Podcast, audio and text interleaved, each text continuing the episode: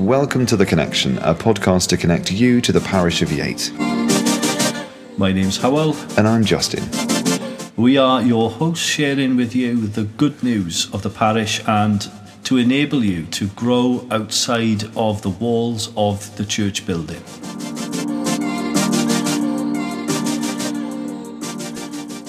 Okay, so on this week's episode of The Connection, we are going to be talking about the career pathway of our vicars. Uh, and we've got a very special guest. We've got Reverend Gail with us. Hello, Reverend Gail. How are you? I'm very well, thank you. And Reverend Gail is about to complete that kind of transition into a key point within her career. But I think we all appreciate that we've got lots of people that have come through the doors of the parish of Yate at different stages of their career within becoming a vicar and within the world of, of, of the church. And we thought it'd be quite good to have an episode to talk about what it what it is to follow that pathway. What are those different segments that you must follow? Um, I personally am very clued up on this, so I thought it'd be a great episode to talk about it so we can all learn together. So, Gail, thank you very much for agreeing to talk to us. We are sitting in the uh, the soul space, the corner of St Mary's at the minute. So we're just after uh, an amazing praise and play. So you can hear children in the background just leaving. Um, so, so, Gail, talk to me about your career. So when, where did it all start? Well, I never really dreamed that I would ever become a priest, to be honest. Um, it was never on my mind. It was never something that I'd considered. Um, but I um, started um, going to church um, regularly and um, just felt that there was something that I was being asked to do. And yeah. I wasn't sure what it was. And at that point, I actually thought it was something about making um, a, a service for families, a bit okay. like Praise and Play here, actually. Yes. Um, so having um, something outside of the Sunday service that um, uh, that Uh, parents and carers with their young children could come to yeah. com- comfortably yeah. and have them running around and not feel that they had to be quiet on a yeah. Sunday morning. Yes. And um, fortunately, um, at the same time as I was thinking about this, we had a new incumbent, a new vicar, come to our parish. Okay. And he said, um, yeah, that sounds like a great idea, Gail. Yeah. Um, let's do it. So we started this service with me kind of supporting him and him doing everything. Um, and then a year down the line, I ended up leading it, wow. and he stepped back. Okay. Um, and again, I just thought this was just something that um, mums did, really. Yeah. So let's talk about, so you're going to church regularly. What was your job at that point? What career did you have? Before I had the children, yeah. I worked as a property manager. Oh, okay. Or, um, for uh, charter surveyors in, in Long Ashton, um, working with industrial properties, letting them and um, organising works for them. Okay. Um, and then when I had the children, I took a career break. Okay. Well, it's um, a challenging time, isn't it, having children and finding time for yourself? So absolutely. I yep. had three children under the age of five. Wow. um, which was in itself a full-time job. Yeah. And I absolutely loved it. Um, and, and it was during this time that um, I started up what we called Praise and Play two, actually, by okay. coincidence. Oh, wow. Um, and then around the same sort of time, I was asked whether I would become the administrator for our benefice. Uh, okay. So I took up a part-time role as wow. the benefice administrator, like okay. Joanne in our office here. Yes. And so I worked um, t- twelve hours a week yep. during school hours when the when the boys were at school. And um, got to know an awful lot of the ins and outs of the ministry team and yeah. what went on, and um, began to get more involved in um, leading prayers and um, lay services.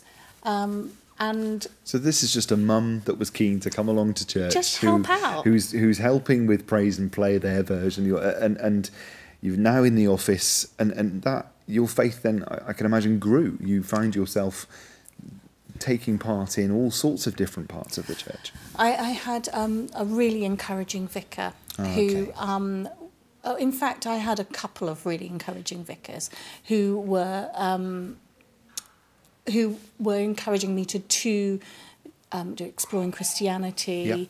um, which is a course, which is a, a kind of precursor to lay ministry. Right, and okay. I was, I kept getting emails from people saying, "Will you consider lay ministry?" But I didn't think I needed to do that, to okay. be honest, yep. because I was just a mum who was yep. helping out. Yep. And what do I know about anything, yeah. especially about leading in church? Um, so I kept saying, no, that's not for me, that's okay. not for me, that's not for me. But I'll do the course anyway okay. and see how right. I get on. So yep. I wanted to learn more about my faith. Yes. So I did the Exploring Christianity course. Um, and then at the end of that course, we were asked to go on the Am I Called to Be Ordained course. Okay. So I went along, again, with the attitude, well, nobody will want me, actually, yeah. but we'll see. Yep. You know, if, if I'm meant to do this, then I am. If I'm not, well, that's that's it, really. Yeah. So I went along with the intention of training as a lay minister. Okay. Um, so working within the local church. And I went through the, uh, the the interview process. It was quite a rigorous day of interviews wow. and presentations and uh, facilitations. And at the end of it, my report came back and they said um, they would consider me for ordained ministry. Wow, or, so that's... Um, which I hadn't really considered at all. Okay. And when they asked me, why aren't you going forward for ordination? I kind of said, what, me? Yeah. But so anyway, you were you were just hungry for courses and hungry to, and even I can relate to that, to try and learn more about your faith and and, and and learn more about the Bible and what it means in, in, in modern context and in, in prior. And here you are now being greeted by these people that have interviewed you. You've clearly done some prep work with your presentations. Now being asked to make the next step. So I didn't. Okay. so so, so I, I did the year's training yeah. and at the um, end of the training we had to do a placement okay. um, before we were um, licensed as lay ministers. And um, so my tutor sent me to Fishponds with okay. Lizzie, who's a female incumbent with three children. Okay. And so I got to spend a month with this woman, who wow. vicar, who is managing a family, and saw what it would look like. Yeah. Um, and she was of the same tradition as me, which, okay. which meant quite a lot. Yeah. And I spent a lot of time talking with her. Yeah. And at the end of the month came back and spoke to my tutor and said, I don't want to be licensed. Okay, okay. Um, because if you were licensed at that point, you couldn't go forward for ordained ministry for three years. Right, okie dokie. So I wanted to explore that avenue. Okay. So that was in the um, July. Yeah. And by May the following year, yeah. I was going for B A P, which is the Bishop's um, Ad- Bishop's Advisory Panel. Okay. Right. Which is what Wanda's just come back from. Yes, yes. It's a three-day panel where you are interviewed in depth and, you again, you do presentations and... Um, you just spend time with people who are advisors to the bishop. Yeah, okay. So you did the two big courses, and then yeah. between the two, between that course and B A P, you were just then continuing your spirituality. Yeah. The church was reading, utilising, reading, yeah. and just growing within within your faith. Mm. So B A P sounds quite a scary experience. Yes, it it could be, actually. Yeah. Um, it for. A lot of people, it was the be-all and end-all. This is what they really wanted okay. to do. For me, my calling was more of a gentle tapping. Okay. So um, I knew that I felt God was calling me to do something, but I didn't know what. Yeah, okay. Um, but I wouldn't have minded if I hadn't have got through B A P, if you like. Yeah, absolutely. So it wasn't the be-all and end-all for me. Okay. Um, so I really enjoyed it. Yeah. I had a great time. I had some really good conversations with the interviewers. Um, but when I got home, realised how much it meant to me. Oh, okay. Um, and then two weeks, agonising weeks of two waiting weeks? Wow. for this massive report that they write about you. Wow. Um, okay. And I was accepted okay. to train. Okay. So what kind of things do they test within that kind of B A P process? So um, there are three um, interviews. Um, so there is an educational one, okay, a pastoral one, and spirituality. Okay. So you have um, the the three interviewers interview on different aspects of that. Okay. Um, and again, you need to do a presentation yeah. and all of all of that sort of thing, and a pastoral letter. Okay. So you're tested on your ability to respond to different circumstances and situations. Right, okay, which, you know, it, the life of a vicar doesn't, it never ceases to amaze me, the kind of complexities that you guys have to deal with, that quite literally is at the door of the church that you've got to deal with. So you can see why they would test that. So two weeks passed, two weeks flew by, I can imagine. And the result, of course, yeah. was a positive outcome. Um, so, yeah, so that was great. So I um, chose to train full-time. Okay. Which was a big decision for me because I still had um, children um, yeah. who are school age. Yeah. And um, so going full-time for me um, and for my family was a big change. Yeah, okay. Um, but it meant that I was fully immersed in the process. Yeah. And that... Um, When I was at college, I was fully immersed in college. Yeah. When I was at home, yeah. I was mum. Okay. And that was really important to me. So full-time training, what, what does that involve? Going to college? Yes. Yeah, so so um, I I was doing full-time residential. Okay. Um, which sounds as if I lived in, but yeah. I didn't. Nothing okay. quite so glamorous. So um, four days a week I was in college. One day was a study day and okay. one day off. Right. And then you have a, a church placement okay. um, where you're supposed to do four or five hours a week. Okay. And so what are you, what, what's your title at that point? At that point, you're an ordinand. An ordinand, okay. So so we have currently, we have Wanda, who has just been through her B A P, and okay. she's an ordinand. Okay. Joanne, yeah. who is just coming to her first, end of her first year as an ordinand. Okay. We have Kaz. Yep. Who's a student at Trinity and who is an ordinand, and she's with us at the moment. Okay. And Dan, Dan, who is still an ordinand, just. Just. Because he's going to be ordained deacon on the first of July. Lovely. Okay, so good. So that gives us an idea. And so how long is the course at college? It depends on your age. Okay. Um, so um, for me, because I'm over thirty-two just... Only just? Only just.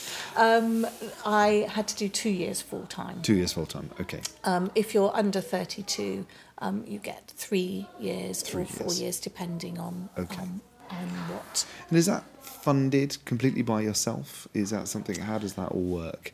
We are very fortunate in the Church of England yeah. that... that um, if we train full-time yeah. for um, stipendiary ministry, we are funded. OK, well, that's good then, isn't it? Because um, the, yeah. there's a lot of demands on you, isn't there, from a financial point of view, to support you through that process. And knowing that the Church of England supports you through that is really reassuring. Yeah. Um, OK, well, that's good. So you've you've gone through college. You've gone through all of those key titles. So where are you now in your whole grand career? Right, so um, I was deaconed yep. last July. Last July, okay. Um, and I am just about to be priested. Okay. So that means that although um, I am viewed as the from the outside world, so I'm a curate basically, yes. but from the outside world I am a priest because I yep. wear a dog collar. Yes. Um, and um, I... lead services, I can do funerals, I yeah. can do baptisms. Um, what I can't do until I'm priested is um, to take Holy Communion services okay. and weddings. Okay. So um, they're left to the, the, the priest appointed. Yeah, okay. And you can remain a deacon. Yeah. And in fact, before women were allowed to become priests, yeah. there were quite a few women deacons who were okay. deaconed but didn't But couldn't progress. couldn't progress. Yeah, absolutely. And that's, I think, another conversation that I think we'll have on the Connections about women within the church, because mm. it's, a, it's a, a great old debate and discussion that would be, I think, a really good one to discuss within the Connection. Um, okay, so the, you've used the word curate. So is that a is that like a, a position within the church to support your your placement or so? Yeah, so um, as a curate, mm. you are based um, in... Um, in a parish where you are almost like a trainee vicar. Okay, yeah. So um, for the first um, three to four years, you, you're placed somewhere, and basically, if I make mistakes, then the rector, so Ian yeah, in this yeah, case, yes. has to mop up all the problems. Okay, okay. So um, it's almost, oh, that's the way he views it anyway, so that's great. That's good. Um, um, Supportive boss. Absolutely. um, so... Um, So it's it's almost like having your stabilisers on, right, so that you get to experience all the aspects of ministry that yep. you can before you're, you have all the responsibility of your own parish. Okay, okay. Um, yeah, that's, that, that does make sense, doesn't it? And uh, and it's quite nice, because once you once your wings have been unclipped and you become a full priest, there is the potential that you're going to have your own church and your own community, and being where you are at the minute allows you to learn from your mentors, mm. which is important. So you're about to make that final step. You're going to have yes. the upgraded dog collar. Um, the sparkly one. The sparkly one. Wouldn't that be lovely? So what will that mean for you now? Will you stay with us here in Yate? How does all of that work? Yes, yeah, so I, I will be with you in Yate for mm. um, at least another two years, okay. potentially three years. Yeah. Um, Uh, the the plan is that after two years, if all's gone well, that I will be signed off. Okay. Um, and then I'll be able to look for a job somewhere else. So there's more to it. So even though you're going to be ordained formally, you've still got more work to do. Yes, wow. absolutely. Okay.